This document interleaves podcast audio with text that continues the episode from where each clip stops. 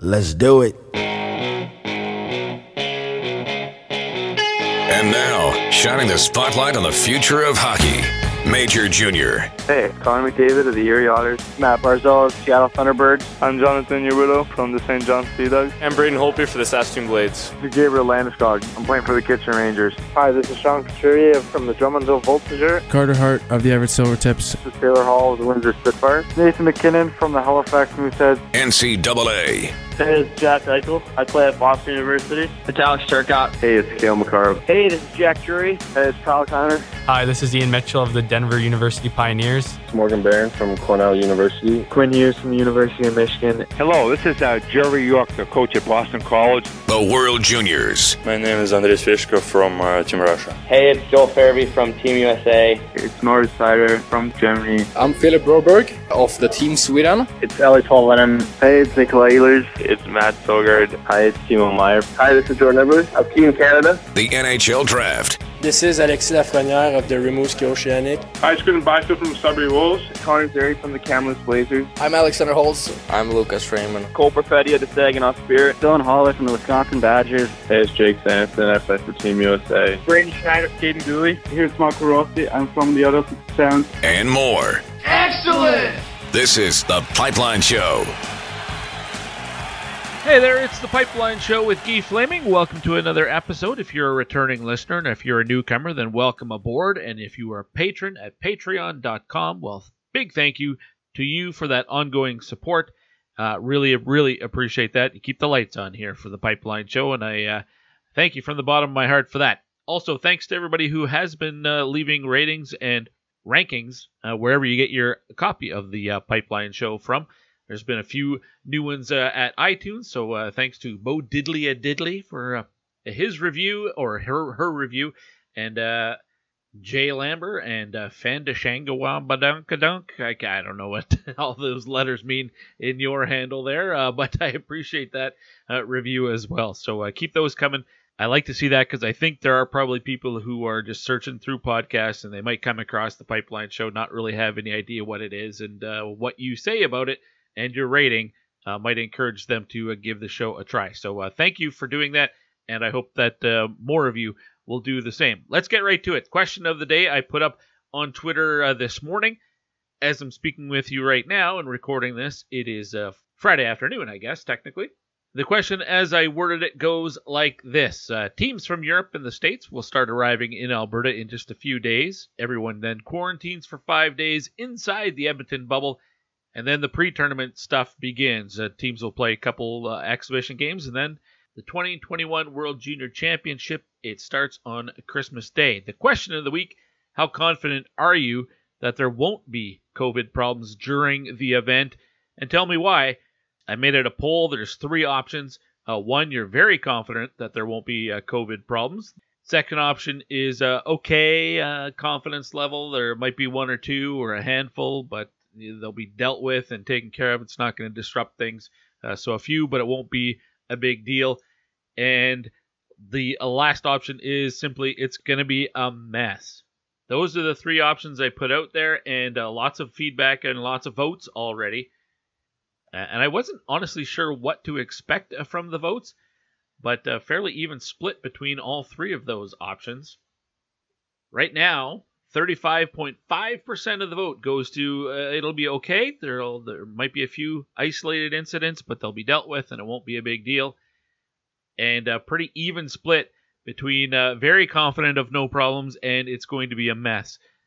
All of those uh, between 30 and 36%. So uh, a pretty pretty tight race uh, when it comes to the votes. Nobody's given me any gifts though. Disappointed by that oh, as I refresh the page, a couple of them have just come in. Uh, John has given me uh, Doc Brown from uh, Back to the Future says uh, everything will be fine. So I'm not sure what he voted for. Uh, and then uh, Gorda Thunder has given me a gif of uh, a bunch of ladies in a car all freaking out. So I'm thinking he voted for it's going to be a mess. Keep those votes coming. At TPS underscore Gee is where you can find me on the Twitter machine. Let's get to the news and notes before I tell you who's coming down the pipe this week. Uh, breaking this morning, Team Canada has officially announced their World Junior roster. They got down to uh, three goaltenders yesterday. Those three goaltenders are Taylor Gauthier, Dylan Garand, and Devin Levi. Uh, Levi with a uh, terrific performance yesterday. And keep in mind, this is a guy didn't uh, get to play any college games before getting here, wasn't involved in the summer camp, the virtual camp, and hadn't played any of the inter squad games before the breakout and the, they all had to lock down because as a college guy, he was practicing uh, with Alex Newhook and Dylan Holloway, so hadn't really been with the team. So he only got the one inter squad game uh, just a couple of days ago and stopped every shot that came his way. He is uh, one of the three goalies who will take Canada into their uh, World Junior title defense. If you ask me for my pecking order, well, before the camp even started, I said Garand would be my starter, and uh, I and I would have taken Sebastian Cossa and Devin Levi. Uh, so right now, I would say Garand with Levi, and then Taylor Gauthier as the uh, the older of the players the veteran who might bring some stability. Uh, but I think Garand and Levi are both better goaltenders than he is.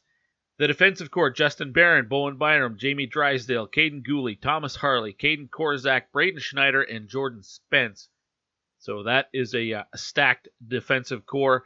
And uh, the forwards, uh, I mean, this is this is probably the most depth Canada has had at the World Juniors since that year in Grand Forks when uh, the NHL was on lockout and Sidney Crosby was back with the World Junior team, all of that. This is a, uh, an outstanding forward crop. Quinton Byfield, Dylan Cozens, Kirby Dach, Dylan Holloway, Peyton Krebs, Connor McMichael, Dawson Mercer, Alex Newhook, Jakob Pelletier, Cole Perfetti, Jack Quinn, Ryan Suzuki, Phil Tomasino, and Connor Zary. That is your forward group if you're a Canadian fan. And if you're wondering, then who got cut? Well, some of the notables uh, for sure. I mean, going into the camp, Adam Beckman was the leading scorer in the WHL last year. He was released. I think the biggest one that I don't I don't think you can say it's a surprise because you knew there were going to be really good players who didn't make the final roster, but Seth Jarvis would be a guy I think a lot of people had penciled into their their roster who did not end up making the team. Hendrix Lapierre, Ty, uh, Tyson Foerster, Mavrik Bourque, all cut. Uh, Shane Wright, who came to camp as a 16 year old and looked pretty good, uh, will still have uh, two or three opportunities to make this team, uh, but not going to play on the 2021 edition. So, really strong lineup uh, for Canada. That's also saying something when uh, they had five players that they released because of, well, they were deemed unfit to play. I'm not sure that all of them had COVID tests that, that came back positive, but some of them did. Xavier Simoneau uh, did.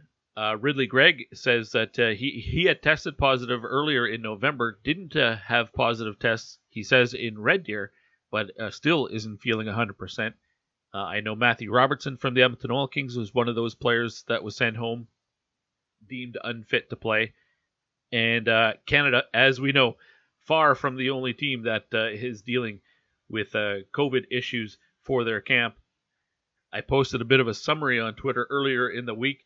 At that point, uh, Sweden had four players and their head coach all uh, done for the World Junior Championship uh, William Eklund, William Wallinder, uh, Carl Henriksson, Albin Greve, and uh, head coach Tomas Monten. Well, since then, I think there's been uh, three or four more coaches involved. I don't know off the top of my head. I don't think there's been another player. Uh, Germany has uh, three players: uh, Tobias Sika, who would have apparently been their starting goaltender, and Nino Kinder and Lukas Reichel, who obviously two impact uh, forwards for Team Germany, uh, all not going to be there. The U.S. Drew Commesso, who would have been their third goaltender, Robert Mastrosimone and Alex Vlasic, all of them with Boston University, but certainly Mastrosimone and, and Vlasic would have, I think, been impact players uh, for the United States. So those are big losses. Uh, Timo Nickel with uh, Team Austria. So a lot of teams have had uh, disruptions with their camp, and so they you go back to the question of the day about you know will it be a, an issue once the tournament starts. I'd also mentioned during the week that uh, I you know I'd had conversations with one of the guests you're going to hear from today, as well as Chris Peters last week when we were talking about the Team USA, about how nervous they are about coming to Edmonton, which uh, quite honestly, Alberta and Edmonton, the hotspot in Canada right now for uh, COVID cases. Uh, are they nervous about coming here? I wouldn't blame them, put it that way. Uh, but the answer seems to be no, because as bad as it is in Alberta right now, it's probably worse where the teams are coming from. Some of them, uh, certainly like the Americans uh, and Sweden. Things are not great right now in Sweden. So it's getting to the bubble. Once they're in the bubble, there's a, a level of confidence that everything's going to be okay uh, because there's a myriad of tests that uh, all these teams have to, that all the players have to pass before they even get on the plane to leave their own country uh, before getting here. And then there's a quarantine period here. So those that I've talked to feel like uh, once you're in the bubble, everything's going to be okay, but it's getting to the bubble. That's the challenge. Uh, obviously, nothing happening in uh, junior hockey all that much. A little bit in the USHL, but uh, I haven't looked that up here uh, lately. College hockey, though, lots to talk about as the NCAA continues to forge ahead with a number of games being played. The NCHC bubble seems to be going very, very well, and we'll talk about that today on the show. And other than that, Big Ten is moving forward, and some games in Hockey East and a smattering of uh, ECAC and Atlantic hockey as well. Uh, right now, the uh, leading scorer in the NCAA is uh, with points is Cole Caufield. He's played 10 games and has 12 points. Matthew Copperud uh, of Arizona State is the leading freshman with 11 points uh, through eight games, so he's got more points per game than Caufield. And all the freshmen at Michigan certainly making an impact. Thomas Bordeleau, Kent Johnson, who scored a beautiful goal uh, earlier this week. They both have 10 points for the Wolverines. Brendan Brisson, who's now away at USA camp, has seven points in eight games. And uh, the Edmonton Oilers are uh, pretty happy with the way Carter Savoie has played early on. He's got eight points through five games, including six goals, which is the same amount that Caufield has. Uh, but Savoie has only played five games compared to the 10 that Caufield has had. Savoie's actually factored in in every game. He's got a goal in every game, let alone hit the score sheet in every game. So terrific start for him. And his uh, former Sherwood Park Crusader teammate Mike Benning leads the NCAA in scoring by defenseman. He has seven points in five games. Got his first goal yesterday in a game uh, that I was watching as Denver played Miami. Let's get to the guest list. There are going to be three guests that you hear from uh, on the show today. And of course, uh, they all join me courtesy the Troubled Monk hotline. I had a chat with the fine folks at Troubled Monk yesterday, and uh, they have opened up their uh, home delivery in Alberta. It used to be Calgary, Red Deer, St. Albert, Sherwood Park, and Edmonton. Now it's Calgary to St. Albert and all points in between. So if you're in some of the outlying towns along Highway 2, basically, so you know, uh, going south from Edmonton, it's going to be Leduc and um, possibly Millet uh, and Lacombe, and then you get to the other side of Red Deer, and you've got you know Olds and Airdrie and Innisfail, all of those towns, and Sylvan Lake even. It's not quite, you know, it's not that far from Red Deer, so that makes sense. Uh, but all of those towns now uh, able to have that home delivery from Troubled Monk. Make sure you order online, and while you're placing that order, use the promo code Pipeline, and you'll get that order at no extra charge as a delivery cost will be on the house. So take advantage of that. And uh, they have a couple new brews that I haven't tried yet. The Let Them Drink Cake, that's a dessert stout, and uh, Market Garden Carrot Cake Ale. Uh, so, so two that are, well, they sound delicious. They sound like dessert as well. Uh, I have not tried those, so I can't tell you how uh, how they are. But you can hit up some of my favorites like the Juicy Gossip, or you can get the uh, the taster pack so uh, you can enjoy the Pesky Pig and the Golden Gates, the Bucktooth Belgian White, and the Open Road American Brown Ale. And the Daycation is one of my favorites as well. All right, here is who you will hear on the program today. We'll start with Uffe Bodin from Hockey Sweden to uh, obviously talk about the Swedes for the 2021 World Junior Championship. Now, I had that conversation with him on Monday, so this is a good reason why becoming a patron and having early access is a good thing. That interview was available to patrons on Monday. It's now Friday, so that one's been available for uh, three or four sleeps already. And some of the content there, when I talked to him, it was two players who were sidelined with uh, with COVID nineteen. There was a third that we knew of, uh, but the name hadn't been released yet. Turned out to be William Wallinder, and as Uffe says, and there might also be a coach involved. Turned out to be their head coach, and more since. Uh, so you can see how quickly things have uh, changed and unfolded as the week has gone on. But Uffe Bodin gives a, a terrific preview of what still will be a very, very competitive team from Sweden. We'll go from there to a conversation I had with uh, Mike Benton, the uh, voice of the Everett Silvertips, about what it's like uh, south of the border in uh, his area of uh, Washington State as the WHL tries to get back on the ice here for January 8th. Uh, that seems like it's going to be a, a, long shot, though. Certainly here in Alberta, things have just been locked down again until for the next four weeks. I think that expires on January 4th but I have a hard time believing uh, that we'll be playing hockey here on uh, January 8th, but uh, we'll see. Uh, and we'll uh, end this week's show with uh, Dave Starman. We'll talk about the NCHC and what's happening inside the bubble.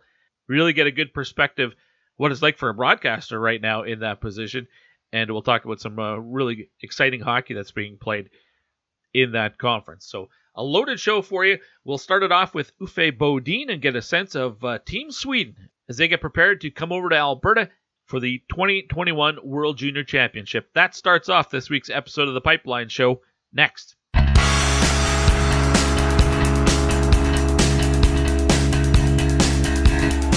över på Brian Lurg. Då kan det hända saker. Det är han som är Rögles powerplay-kreatör. Och det är Timothy Liljegren! Oh! oh! Wow! Du undrar om han skulle presentera sig Niklas. Där är han! Herregud, vilken bomb!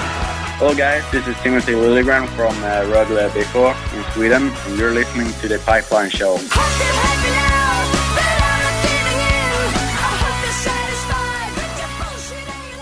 Spruce Grove Saints AJHL Hockey is back for the 2020-2021 season.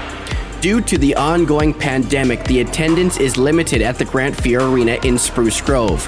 You can follow along across social media at SG Saints and support the Saints by heading to sprucegrovesaints.ca and purchasing your Cash is King tickets today. Over $33,000 in prizes to be given away. Again, head to sprucegrovesaints.ca for more information. The Spruce Grove Saints, proud supporters of the Pipeline Show. You're listening to The Pipeline Show with Guy Flaming. Nobody makes me bleed my own blood. Nobody. Back on The Pipeline Show with Guy Flaming, and we're going to continue looking ahead to the 2021 World Junior Championship here in Edmonton. Uh, fingers crossed that the event actually does happen, as uh, we're seeing a lot of. Uh, well, Team USA had three players that um, tested positive and won't be participating. Of course, we know with uh, Canada has been uh, uh, in lockdown for the last two weeks. And uh, news out of Sweden, a couple of players testing positive as well. So let's go to Sweden and get an update. And uh, my guest to talk all things Swedish hockey is Uffe Bodin from from Hockey Sweden. Uh, Uffe, welcome back to the Pipeline Show. How are you? Hey, Mr. Fleming, thanks for having me again. I'm I'm really I'm I'm doing well. I'm I'm healthy. I I have a work to do, and you know I'm I I can't be too too sad about uh, the state of my own life, but uh, it's uh, obviously it's a tough situation in the world. for sure. How how are things right now in Sweden compared to say five months ago in Sweden? Are, are things the same or vastly better or worse? Uh, we had a good good summer where things uh, sort of calmed down uh, and things started to look normal. But uh, just like you in Canada, I've experienced, we we're we're in the middle of a second wave here, so uh, it's it's been a I'd say pretty rough month. Uh, November was uh, was not a lot of fun, a lot of uh, step backwards, but uh, uh, we're, we're hearing about the vaccine and, and hopefully they'll start uh, distributing that in, after New Year. So mm. there's there's some kind of hope at the end of our horizon, I guess. Yes, uh, and here in Canada, well, here in Edmonton, it's you know it was really good for a long time until everybody went back to school in uh, September, and uh, things really got worse. And the second wave is here now. Edmonton is like the the hot spot in all of Canada, which isn't great timing for the World Junior Championship. Do you hear any concerns uh, from where you are about coming here right now? Ah, uh, I mean, not really. I mean, we we we've had it probably much worse in Sweden than you guys have had in Canada. So okay. uh, I don't think I don't think it's it's uh, that much of, of a difference really uh, at the moment at least. Uh, but I mean, there's always people that will will put a negative spin on things and and you know just shut down everything. But I think I think like on a personal level, you know, hockey is is, uh, is a big part of my life. It's obviously a, a, big part of everyone's life who's listening here, uh, and I feel that if we can get like something, you know, to uh, take our minds off of, you know, the the tough things that goes on in the world right now, I, th- I think it's I think we're better for it. So uh, I, I, really hope they can play, and and I, I think it's going to be a heck of a tournament uh, as soon as they get started. Uffe, how many leagues in Sweden or in that area with the with the Finland and, and the other leagues that are right around you, the other countries right around you? How many are, are still going? Because most of the leagues here are not playing. We see some college teams in the states are going, uh, but half the college teams in the states aren't really playing, uh, and the USHL is is off to a bumpy start. We saw the Quebec Major Junior Hockey League started and then stopped. Um, so w- where are things at there?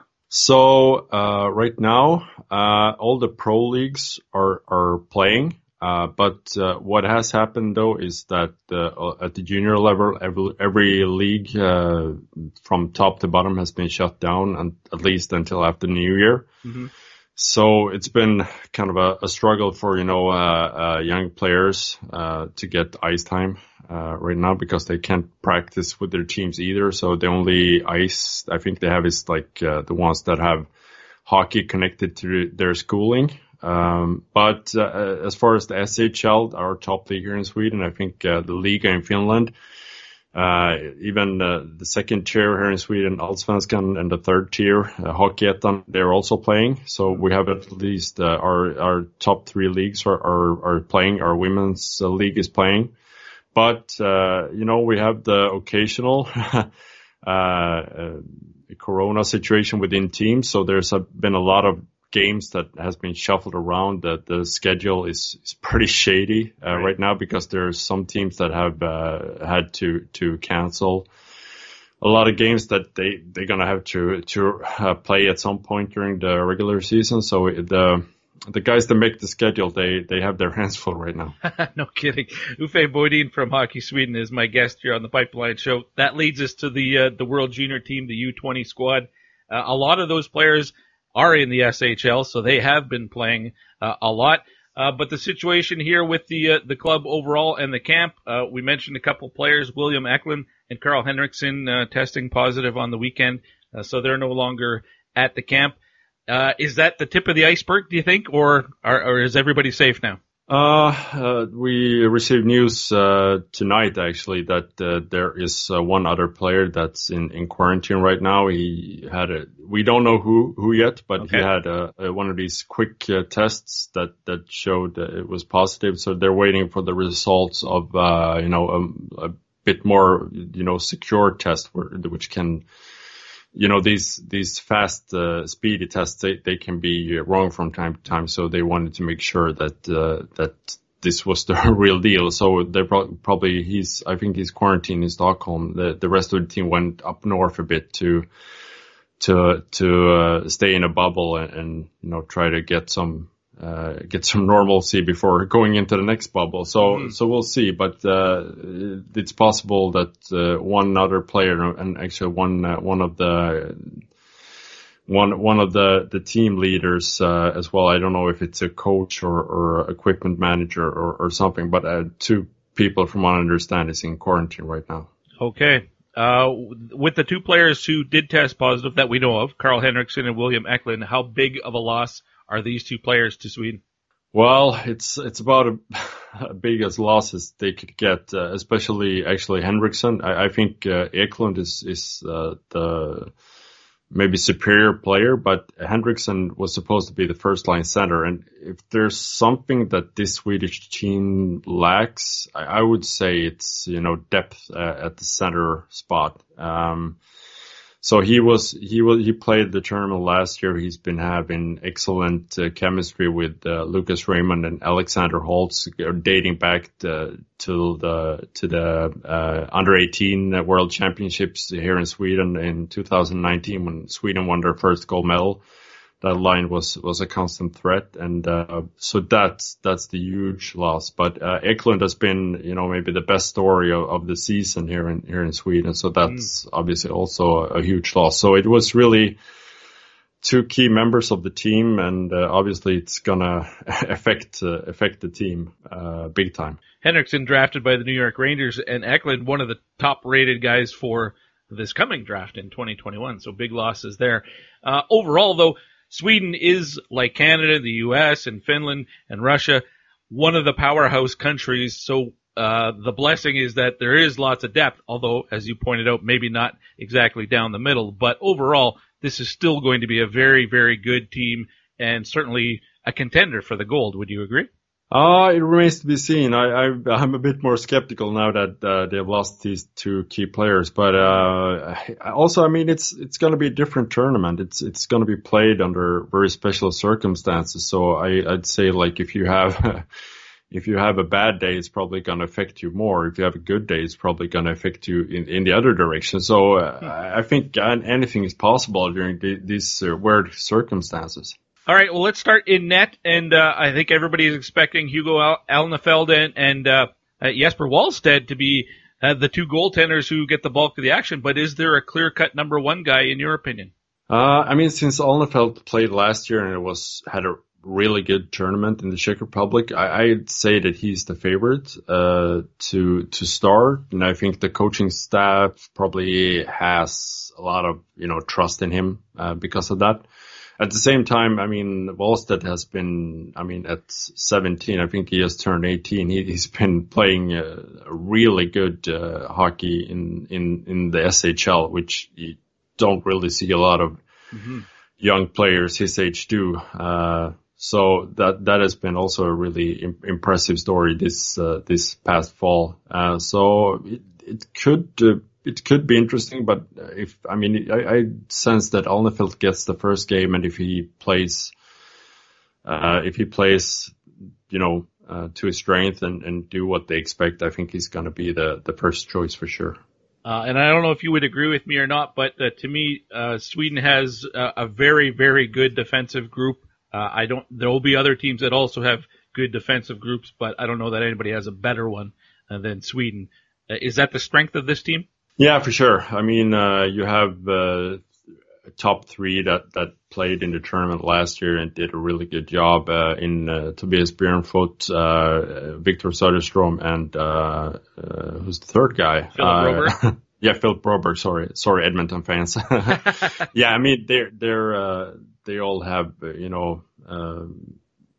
played some meaningful games in their careers, although they're young and they're, you know, blue chip prospects. So, I think uh, those three, along with Albert uh, Johansson, who is a, a Detroit uh, Red Wings draft pick, who has been uh, really solid this uh, this fall. I think that's a, a, really impressive top four. So yeah, for sure, that that's those are, are players to be reckoned with. Now there are some other guys who have been drafted. Emil Andrae has been drafted. I think Philadelphia took him, if I remember correctly. Hugo Helge Grans was just drafted as well. Uh, but there are some players at this camp. William Wallinder, who isn't in the SHL, but you said the Allsvenskan is still playing, so he is. Yeah. Uh, okay, so is there anybody at the camp who really hasn't played yet? Uh, there's a few guys who uh, who has played junior hockey and uh, who has uh, you know been sort of locked down because of that, but they've been practicing regularly. So uh, yeah, there I think there's a few guys that haven't played since early November, late October. So a guy like Victor Soderstrom, he has been injured, so he, he played his last game, I think, uh, November 4th, if I remember correctly. So there, there's probably going to be a few guys that are, you know, a bit rusty, but I think that goes with probably pretty much any team in, in this tournament. So, uh, it, that can make it, make it even more fun, I guess.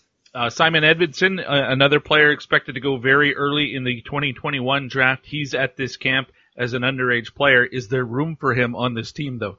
Yeah, that's a good question. I mean, uh, he's he's obviously one of the most uh, talented uh, defensemen in, in, this upcoming draft, but uh, it's gonna be. I think it's gonna be tough for him. Just you know, based on the names that we've been uh, discussing here, it's gonna mm-hmm. take. Uh, you know, it's gonna he's going to have to to really prove himself at camp if if he's going to be one of the seven eight guys that that makes the team.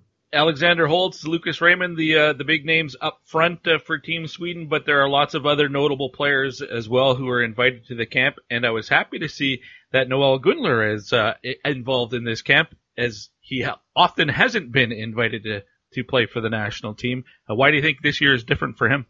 Yeah, so I mean, he was uh, he was supposed to to uh, uh, play. Uh, I think it was last year, the last tournament they had uh, before the the season sadly ended early. Uh, but that didn't happen, didn't come to fruition, and he, I think he missed another tournament due to injury. So. Mm uh, but but yeah, it's it's been uh, he's he's not been a favorite uh, in the past for some of the coaches, but I think just his talent level is is you know makes him hard to pass on. Obviously, he he had a bit of a rough start to the season. Now he changed teams to to get some more ice time. Uh, so he's been playing more regularly this this past month, and it's probably done him and his confidence some good. And I, I think he could be really good at this level. He has got some. I mean, he's really skilled, a skilled forward. So I, I I'd, I'd see him in a top six role for sure. Uh, Uffe, other than those three players up front that we just uh, talked about, are there other guys you expect to really step up and uh, maybe that they're not as familiar to us over here, but we're really going to get to know them with the way they play in this tournament? Are there some breakout guys on this team? Uh, I would think so. Um, a guy who's been uh, really hot in the SHL uh, of late. He's, he's a late 2002 birthday, just like William Eklund. So he's uh, he's uh, available in this upcoming draft, and that's Oskar Olausson. He's been uh, high on some of the uh, draft rankings that we've seen here early, and uh, he had uh, goals in, in three straight games with HV 71, his SHL team, and and he's he's starting to to really prove himself at the at the pro level, and uh, looks looks like a really interesting player. He's got nice size, nice hands, and is a gifted goal scorer. So um, I would uh, hope, especially now with with the William Eklund out of the picture, that he can get a, a, more prominent role to to build on what he's been showing this uh, this fall, and, and you know just take it to to the next level at the World Juniors as well. What are expectations from uh, fans uh, right now for what this team can do, and if they come home with you know a gold medal, obviously everybody is ecstatic. Um, but what are the reasonable expectations for this team? Uh, if if they come home with a silver or a bronze, is that okay?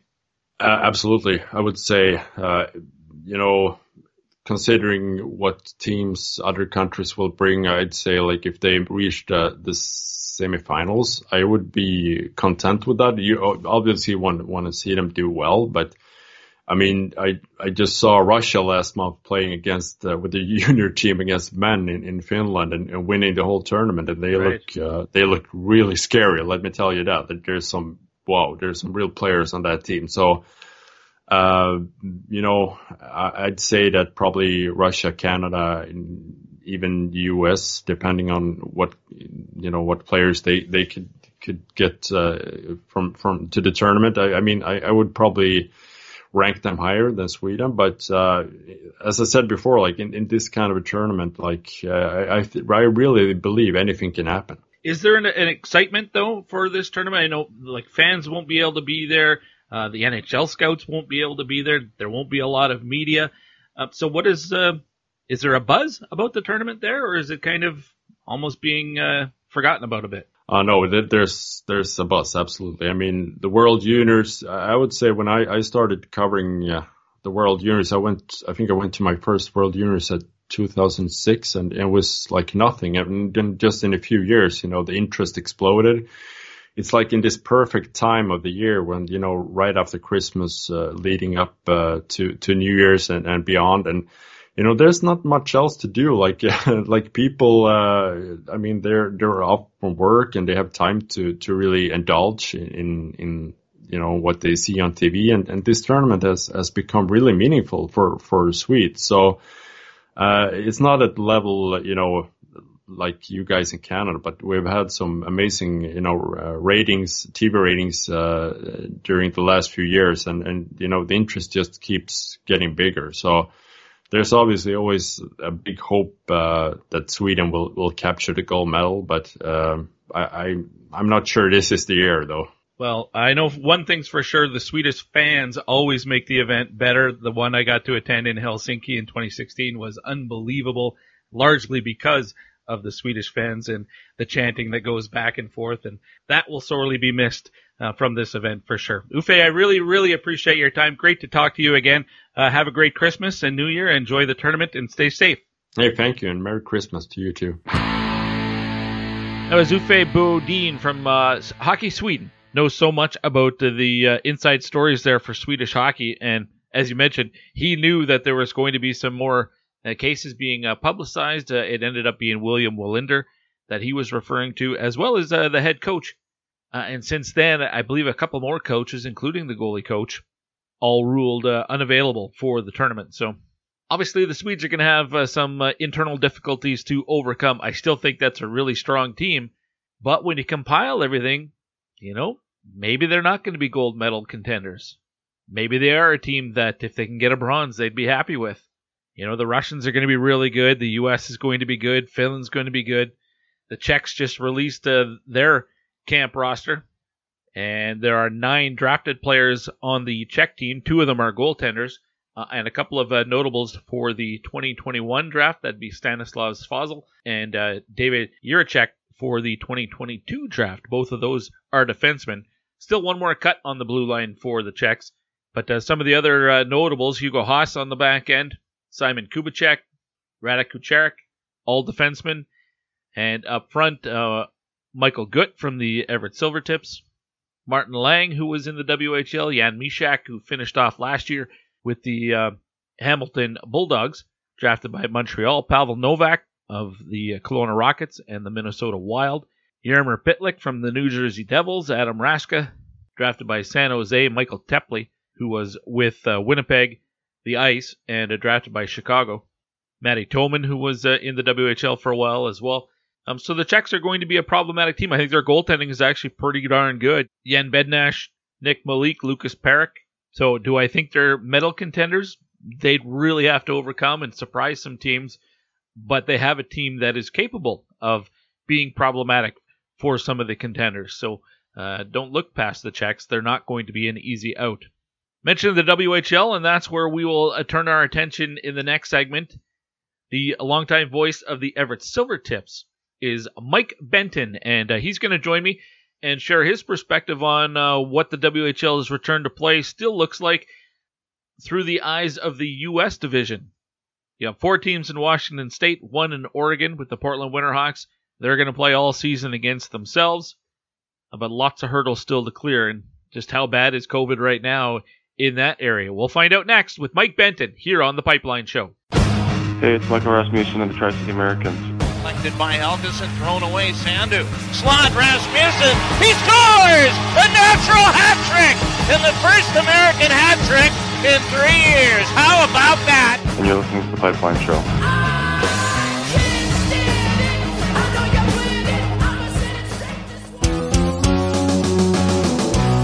The Troubled Monk Brew of the Week is the one that started it all. Tell us more about this classic, bud. Golden Gates Golden Ale, an easy drinking golden ale that you can use as your gateway to craft beer. This beer highlights the best malt in the world, grown right here in our backyard. Player comparable, Nathan MacKinnon. Underrated, yet awesome, every time out. Troubled Monk, visit the tap room in Red Deer or get free same day home delivery in Alberta by placing an order at troubledmonk.com. Troubled Monk, craft beverages worth sharing.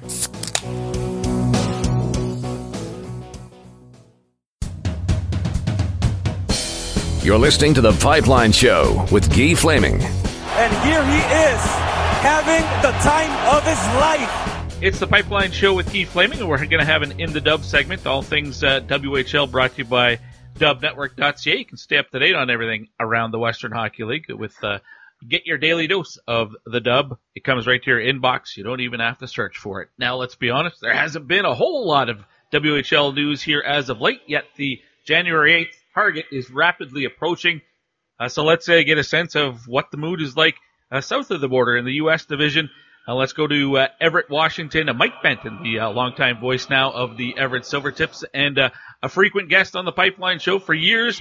Mike, welcome back to the program. How are you, pal? You doing all right? Thank you very much. I know that we're getting now, I think, into I believe month number nine mm. of uh, this holding holding the fort down scenario here with the coronavirus, and you know, a lot of us have plenty of fatigue over it, but you know, I'm trying to keep glass half full right now, and pardon the cliche, but one day at a time. And I hope that uh, you're doing all right, and the folks as well back in Alberta. Yeah, similar situation here. I think as cases have actually gone way up and seem to be increasing every day, I think there's starting to be a bit more concern. And when it comes to the WHL, that's uh, starting to grow here too, in the sense that it's a lot worse in December than it was in September. Uh, and uh, now we're a month away from the supposed start of the Western Hockey League. From your perspective in Washington right now, well, let's start with the COVID stuff. How is it in Washington compared to say September? Well, things have uh, taken a bit of a tight turn here as compared to the last few months, and that's just because of a rise in cases and us getting into you know the winter months where the temperature drops, and uh, we have a, a bit of an uptick, you know, in those numbers, and unfortunately in those cases, uh, we've actually regressed a phase, and so through December 14th, the the most recent state mandate has shuttered gyms uh, shuttered indoor facilities. Players who are from here locally have to uh, essentially practice back on their own. So uh, it's it's kind of a, a telltale sign of where we're at right now. And people were talking about this, you know, two or three months ago, heading into the winter months, that cases could rise just because of the time of year that we are heading into when um, it gets colder and uh, you see a bit of an increase here uh, in, in health issues and health concerns on top of that. And so we're right now just kind of in the hunkering down phase. I've been doing a lot of work at home. Um, a lot of friends of mine as well, head coach Dennis Williams uh, and others throughout the organization, GM Garry Davidson back at home in British Columbia at this point. So uh, really, as of right now, it's playing it week by week and following the orders that have been issued by local health officials and hope that we can – you know, get these numbers right back down to the point of where we can start talking about when to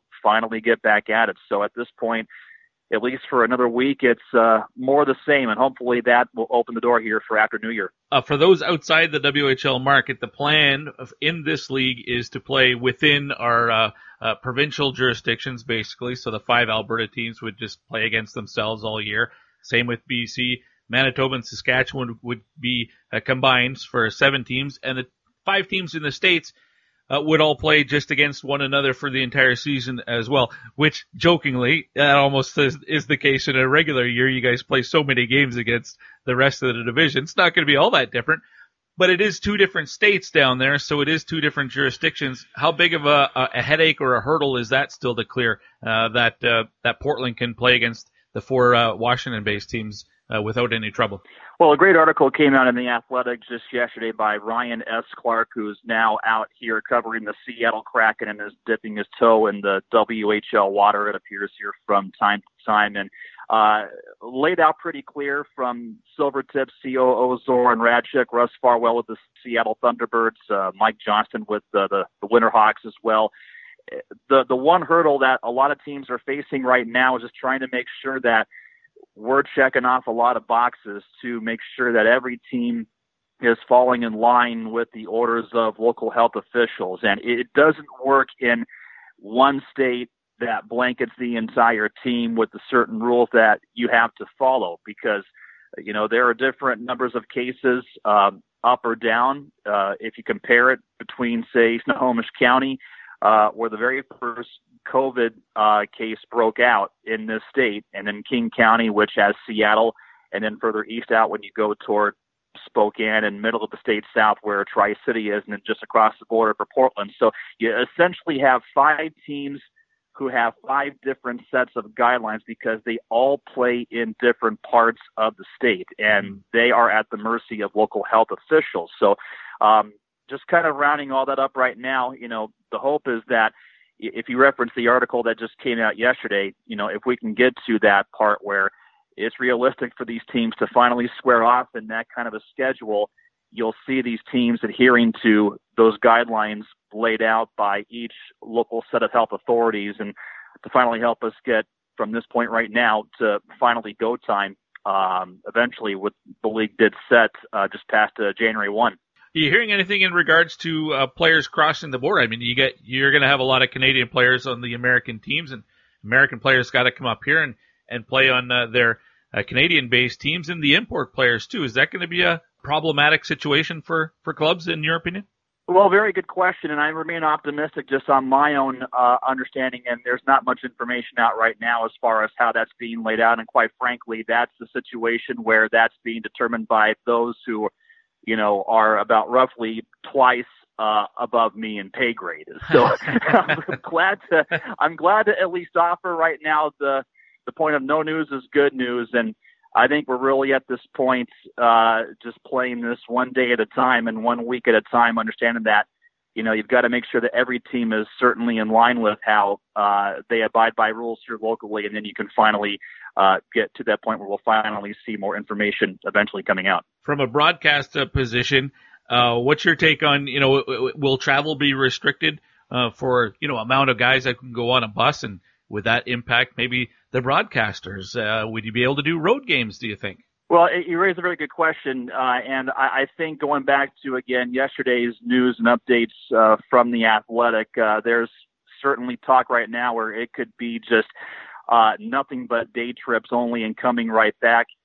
Where I fit into the picture, obviously, I maintain a lot of flexibility. I have not had those conversations yet with my powers that be uh, I think it's fair to say let's just get to this point where we're finally are going to get greenlit to play and then finally decide how that is going to happen. But uh, I think when you understand that the league is definitely uh, looking to pour a lot of energy and resources here into a brand new broadcaster that uh, they want to get this right. So my own goal and my own hope is that we're going to make this fit one way or the other.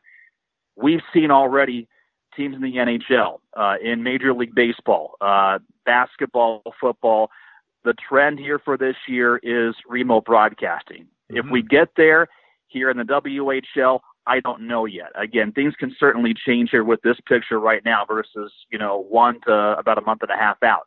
Uh, we're, we're just kind of playing that one week and one game at a time here. But I did kind of understand, re- re- really, I think, once you get into that idea of relying on a remote style broadcasting, if I get there and if I can't be at the road building, let's just make sure that we go ahead and review a few tapes here and uh, a few clips just to make sure that I can see where the puck is going and I'm not caught from behind just in case there's a, a certain frame zoomed in on one part of the rink. The one benefit that you have as a broadcaster is that you can see the ice in real time yeah. when you're way above the action.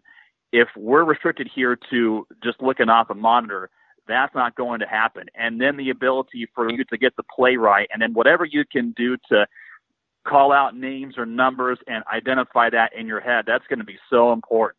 Um, a good friend of mine, Josh Bogorad with the Dallas Stars, uh, he mentioned that when he had his simulcast, he covers both TV and radio. They had a gargantuan amount of monitors for round number one that they can rely off of and have feeds come down the line. Once they got past round number one and then into round two and into the conference finals against Vegas, they had just one monitor. So the best that you can do to identify and do your homework is going to help you in the long run. So if that scenario certainly happens, uh, I know I'll be prepared. Uh, my honor partner, Justin Morrison, will be prepared, and we'll definitely have some fun with it and that's with an NHL building. Your friend uh, with the stars uh, talking about. I mean, there's a lot of different buildings in uh, in the Western Hockey League, and they're not all built the, the the same. That's for sure. I mean, we've got an NHL building here, but uh, you know, you're not going to have multiple camera angles. You know, in Winnipeg and heck, Spokane. Half the time we're watching games online, the the cameras in the end uh, of the rink. It's that could pose a challenge for a broadcaster. I'll tell you what, if there's any way that we can get camera operators here from around the entire league and get them on the same page and hey, say, hey, what can we do to kind of sweeten the pot here for you and just get that ideal shot? That might not be a bad idea. no kidding. Mike Benton uh, from the Everett Silvertips, my guest here on the Pipeline Show. Um, what's your gut tell you? Uh, January 8th, is it still firm in your, in, do you think it's going to happen January 8th or do you see, I know John Shannon, who's uh, been with Sportsnet for a long time and is now kind of an independent guy, tweeted about 10 days ago that he's hearing it's getting pushed back to uh, February. What's your opinion? Well, at this point, I think no news is good news, and I, I just defer back to my answer and what I said earlier. I'm grateful here at this point in time where there are people making twice my pay who can make those certain decisions. So I remain hopeful. And at this point, uh, let's just wait it out here and see what happens. Is there a buzz in uh, in the city uh, around Everett and around Seattle, just with the Kraken coming and uh, obviously two really good and well established uh, WHL teams? And uh, you know, I, I don't know if North America in general sees the Pacific Northwest as a hockey hotbed, but I think those of us around the WHL know there's a pretty strong hockey fan base there already. And with the NHL arriving, there's got to be some real hockey buzz going at this point. Nothing sort of unbelievable up here. And I think it even shows more when you can generate and maintain the buzz that it has been going around this entire region for the year 2020. It certainly says a lot about the potential out here for this entire area. You know, it's it's it's a well kept secret as far as its history, its lineage in this area, and the the whole talk from the last five, ten years, you even go back to even the early 90s when the NHL was this close to coming to Seattle and plans fell through last second that maybe it was just a matter of time. And from the moment the Seattle Kraken announced that they were going to be coming into the league, and they sold 33,000 deposits in one whole day when all they needed was just 10,000. And keep in mind, it took the Vegas Golden Knights several weeks to get to that point. It just shows you how on fire that this area is for hockey. After that happened, you saw an uptick, you know, in box office drop of the Silvertips and the Seattle Thunderbirds. So I firmly believe right now we are right around the corner here from uh, potentially a golden age of hockey in this area. Uh, to have the Kraken out here, it's only going to make things even bigger, even better, and even more widespread as far as how much this game means to fans out here, whether it might be long time or even brand new. All right. Well, let's hope there's some WHL action before long uh, to add to that mix as well. Mike, I really appreciate your time. Nice to catch up. Uh, have a good Christmas and uh, New Year, and uh, stay safe. Cheers to you. We haven't gotten much snow down here, so once you get some, please send some south. Sound good? Yeah, I saw the tweets of you golfing uh, last week. Uh, thanks, I appreciate that, pal. Yeah, rub it in. It is a little cold, though. I am layering, though.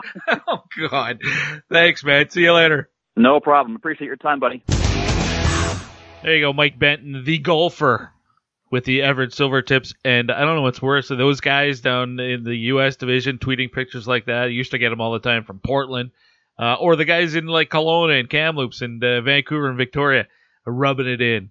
You know, Regan Bartel or uh, Bill Wilms or the guys on the island tweeting pictures of them golfing when it's, uh, you know, and they're in their, well, maybe not necessarily shorts, but, you know, they're not in their parkas. They're not shoveling their driveways. Anyway, always appreciate uh, Mike when he's on the program, and uh, it's going to be an interesting start to the WHL season. Again, I, I they just locked down here in Alberta until early January. I don't know how they're going to get the season off on January 8th. So I am uh, just awaiting for the news that the, the, start date gets pushed back into February. I think they they will eventually play, or at least uh, get off the ground and uh, start. Uh, but only time will tell how that is going to go. One more segment to go on this week's show, and Dave Starman is going to join us from the inside the NCHC bubble as a college hockey in Omaha. That conference has been going on now for about 10 days. It's gone very well. There's been a lot of exciting hockey. Let's get an update from Dave Starman next here on The Pipeline Show.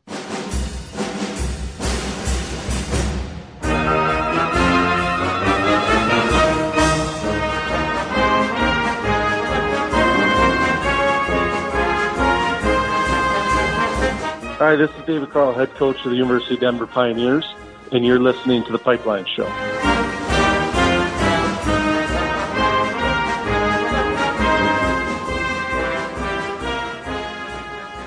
Passion, talent, development.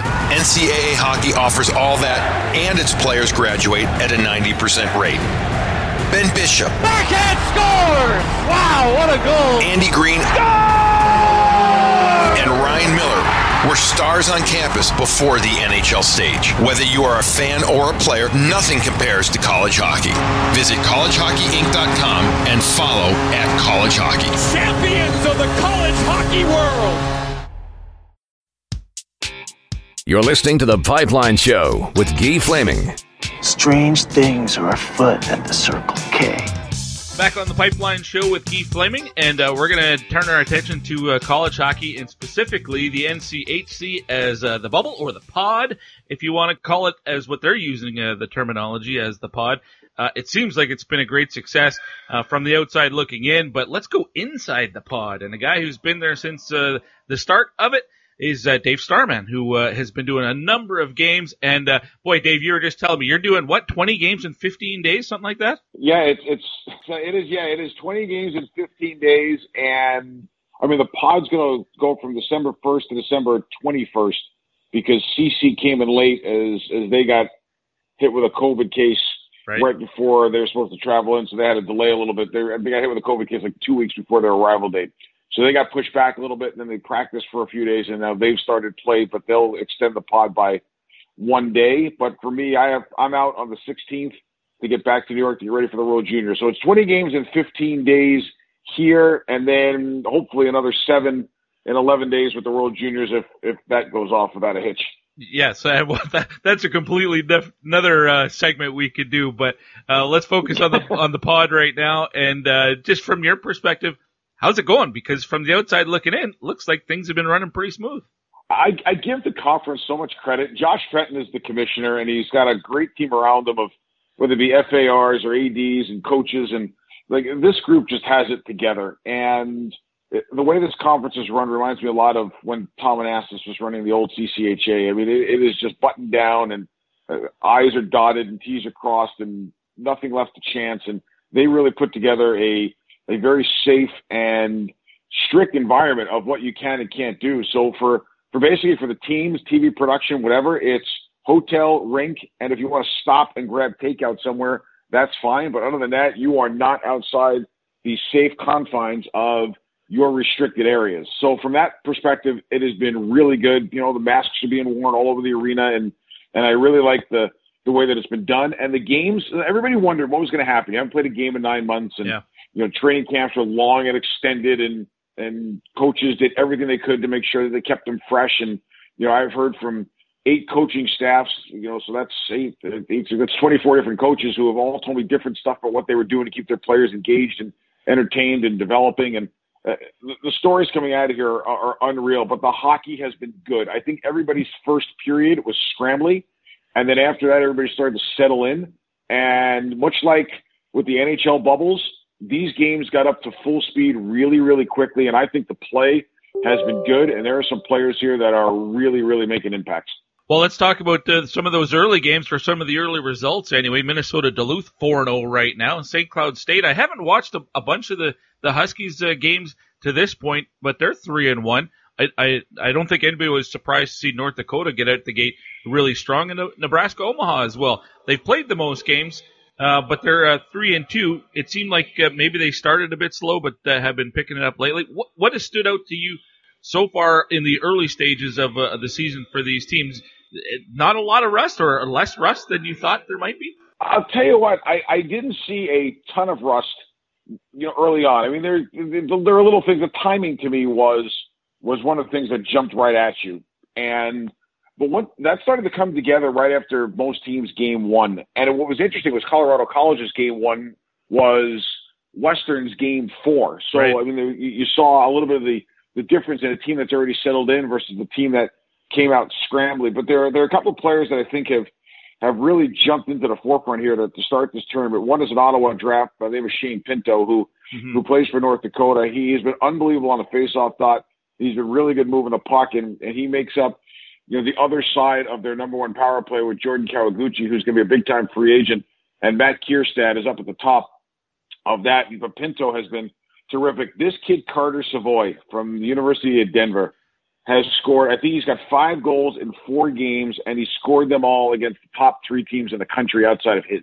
Yeah. And it's just been remarkable to see the poise that, that this young kid has shown. And so those are two guys that, that have kind of jumped off the, the chart at you right away. There's a defenseman in Omaha named Jason Smallidge, who I, I really think has been very good for them, become a good puck mover. Omaha's got this big, long defense, and they are so well positioned defensively that they're really hard to get through. They remind me more of the teams in the East than they do the teams in the NCHC. There's the old adage that the teams in our in our conference here, you know, you got to give a piece of skin to go to the net. In the East, it's a little bit more tactical, and Omaha's got a little bit of the crossbreed here. They've got big defensemen who can pound you, but they're not overly physical, but you can't get through them.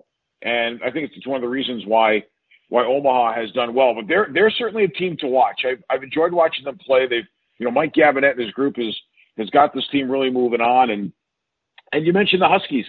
They are so fast. If you blink, you miss them. Hmm. I mean, like I, I they've always been fast. I think they got faster, and it's fun to hear their coaches tell the players play faster. You know, dictate pace without the puck. Be there first.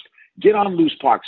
Force things to happen and and go north and go downhill quick. Uh, St. Cloud State is as fun a team to watch as there is in the conference. At one point during one of the broadcasts, you were talking about Miami, and you said this is a team that by the end of the pod or the bubble might be the most improved of the teams that are uh, playing here in the NCHC. Now they're 0 4 right now, but have you seen that steady improvement from uh, the Redhawks?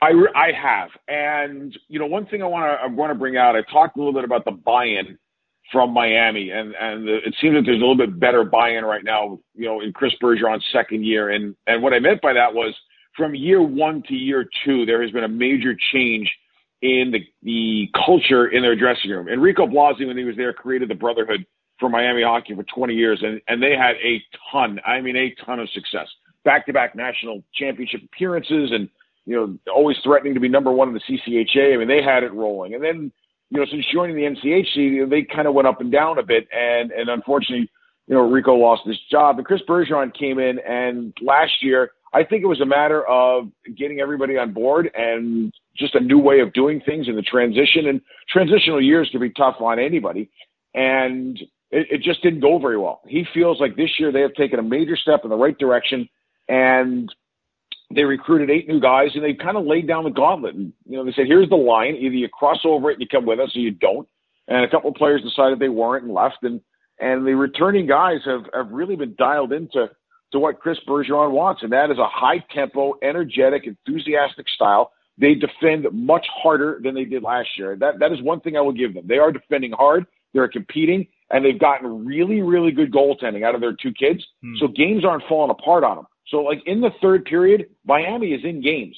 And as they continue along and and they improve, as this program continues along to recruit some scorers, I think that this team will this program will be back to where it was. But I have seen a major difference between Miami of last year and Miami of this year for sure. Dave Starman is my guest, a broadcast, broadcaster extraordinaire, as I uh, stumble across my words. But uh, the, the UMD Bulldogs, uh, still, I guess, technically defending champs, right? Uh, two-time defending national champs.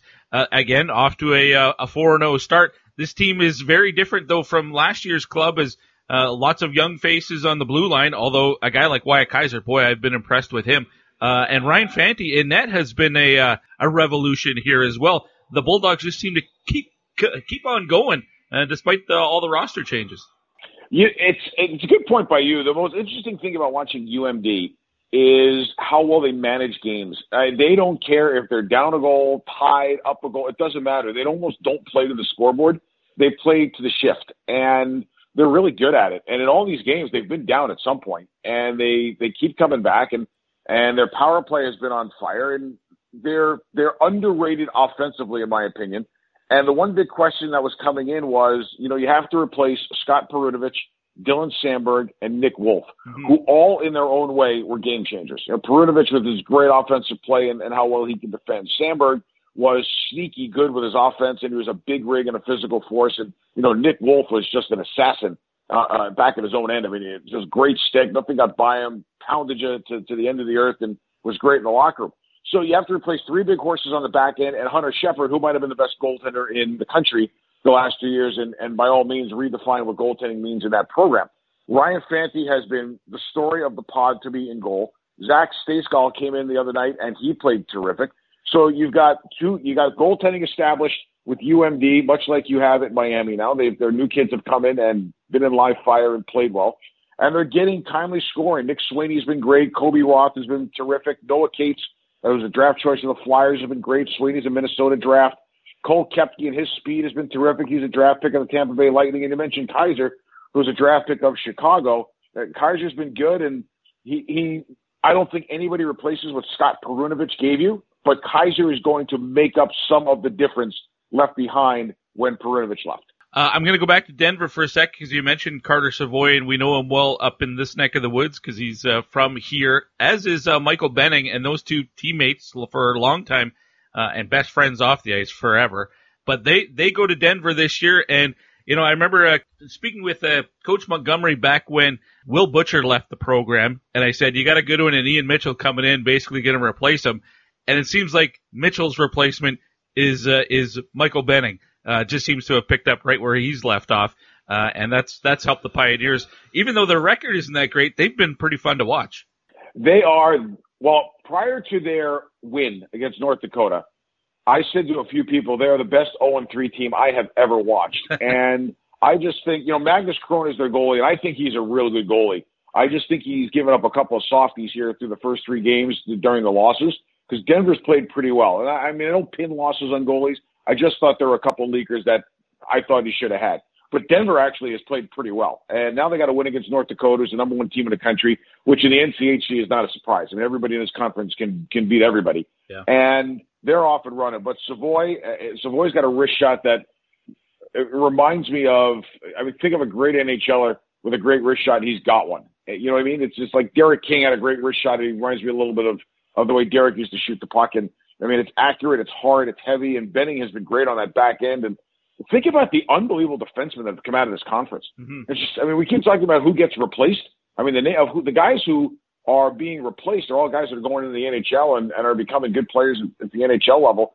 And Denver is is has reloaded very well. Savoie's a draft pick of the Oilers. Mike Benning's a draft pick of the of the Florida Panthers. Brett Stapley has been real good uh, as a second line centerman. He's a draft choice of the Canadiens. They lose Bobby Brink to the World Junior Team, draft choice of the Flyers. And Cole Guttman has been pretty good. He's been out for a game or two just because of some illness, but not COVID related.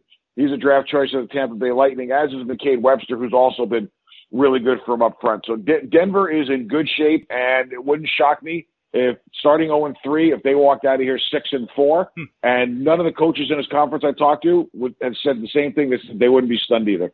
Dave, how does the uh, the compressed schedule change things uh, for the teams and how they plan? And you know, goaltenders are going to get rotated more. Players are going to get played differently. You might uh, rotate the uh, run all four lines a little bit more than you might on a regular basis. Have you seen differences just because of how?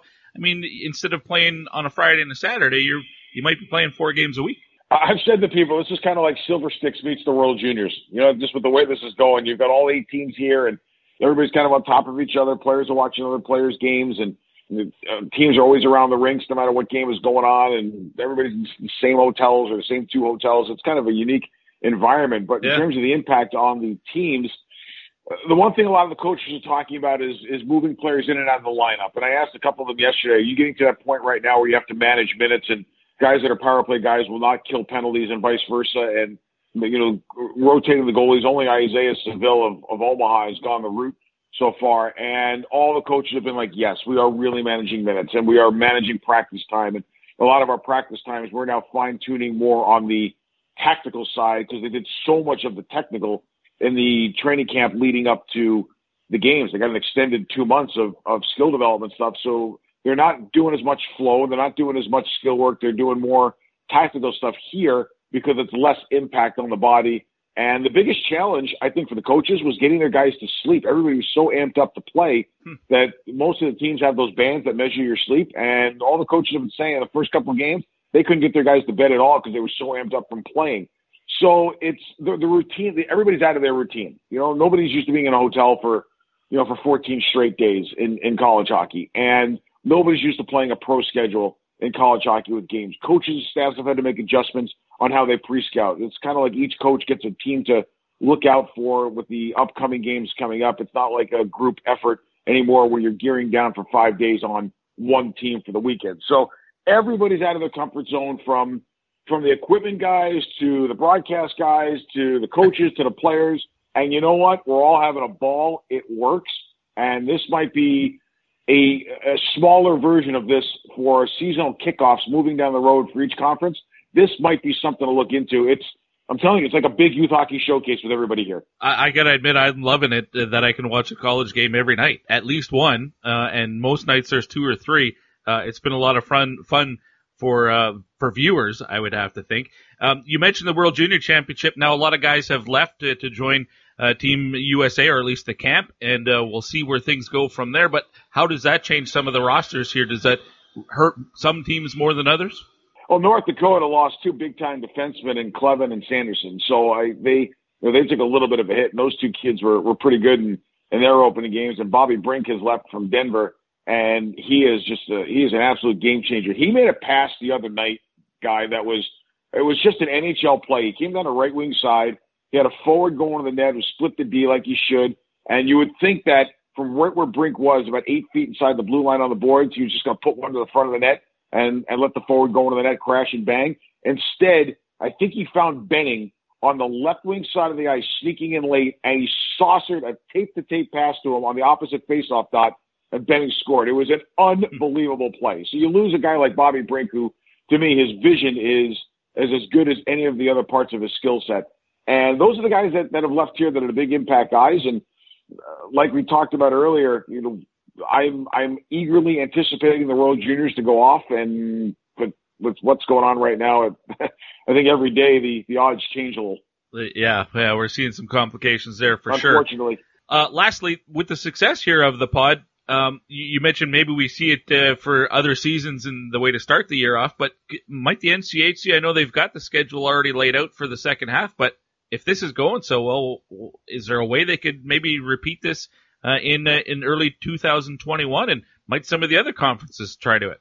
I will tell you this: it, it, with the success of this, I am sure that everybody would be open to this idea again. And when the when this was proposed to the coaches before the season, they were all like, originally supposed to be about eight games, and they're all like, let's make it ten, let's make it eleven. Like everybody loved the idea. Yeah. And for the geographical location of a lot of the teams in the NCHC, the goal was to not put anybody on a plane in the second half. That was the number one thought process coming into this was what can we do to get the games against teams that have to fly to each other so that teams don't have to fly to, to ensure better safety for them amid the pandemic. So, you know, like Duluth, uh, Minnesota Duluth and St. Cloud will not play here because that's a bus trip for both teams. They'll play in the second half.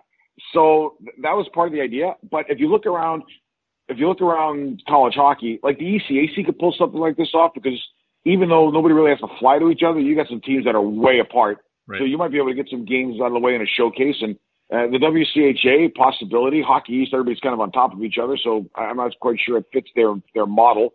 But I think moving forward, this is an idea for teams to look at. And in the second half, I guarantee you, if they propose this plan to the NCHC teams, they jump on it in about two seconds. This thing has been a roaring success. Yeah, kudos to uh, everybody involved uh, that has uh, set up the the pod in Omaha. Dave, really appreciate your time, and uh, I know you got a busy schedule because you got a couple games uh, tonight, and then a bunch more after that in the World Junior Championship uh, following that. Uh, I really appreciate your time. Great to catch up again. Stay safe.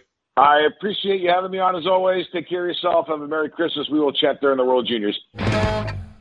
Dave Starman, and I, I got to tell you, this has been uh, a good opportunity for me to get to hear Dave in action. When I've heard him on broadcasts in the past, it's usually during the Frozen Four. He's in studio. He's like the intermission analyst.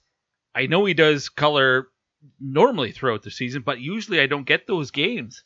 Uh, this time I've been able to watch a bunch of the games when he is part of the broadcast team. He's doing color. He's fantastic. He does such a great job of breaking uh, plays down and breaking the game down and interesting tidbits and stories on all the players, the coaches, the teams, history of the game I'm glad that uh, Dave's been a part of the Pipeline Show uh, for so long now, and, and that's it's before I realized how good he is as a color guy. I always just knew he was a great analyst of college hockey, but to get to hear him do what his normal gig is, uh, fantastic. And there's a good reason he is a scout for, has been a scout for uh, Montreal in the past and Toronto in the past. Currently a scout for the Seattle Kraken. Easy to see why people would value his opinion because I certainly do. That wraps up this week's episode of the show. Thanks to the three guests that you did hear from that joined me courtesy the Troubled Monk Hotline. Next week on the show, we're going to look closer at both Team Russia and Team Finland, which means it's that time again for Slava Malamud and uh, Joni Nieminen, who I get every year to talk about those two teams. Probably also look at uh, Canada again uh, now that the uh, final roster is put together. We've done the U.S., we've done the Swedes, and there might also be a uh, former WHL player who's been playing in Europe this uh, this fall, getting back to North America uh, with the hopes of starting up the NHL season. Uh, that uh, tentative right now, but he's agreed to come on. We just got to kind of uh, settle on a time and a day, and hopefully it works out. Don't want to jinx it, but a loaded show coming up next week too. Before I say goodbye, just a reminder to leave a rating and a comment wherever you get your copy of the podcast from. Check out patreon.com slash the pipeline show if you would like early access to all the interviews that you hear on a full episode of the show. They're usually out three or four days sometimes before the, a full episode is released so you'd get to hear those before everybody else. And last but not least christmas just a couple of weeks away. I'm really concerned with uh, how that is going to uh, change the covid landscape in uh, in the not just in canada or in the united states or north america but around the world uh, take care of yourselves. Use your head, wear your masks, do all the social distancing, and uh, don't gather in large groups. If you can avoid it, be kind and do a favor for your neighbors. Vaccines are on the way, but it's going to be a while until we can put the pandemic behind us. It's nice to know we have a light at the end of the tunnel, but we got to get to the end of the tunnel. So be smart, everybody. Till next week, my name is Guy Flaming. See ya.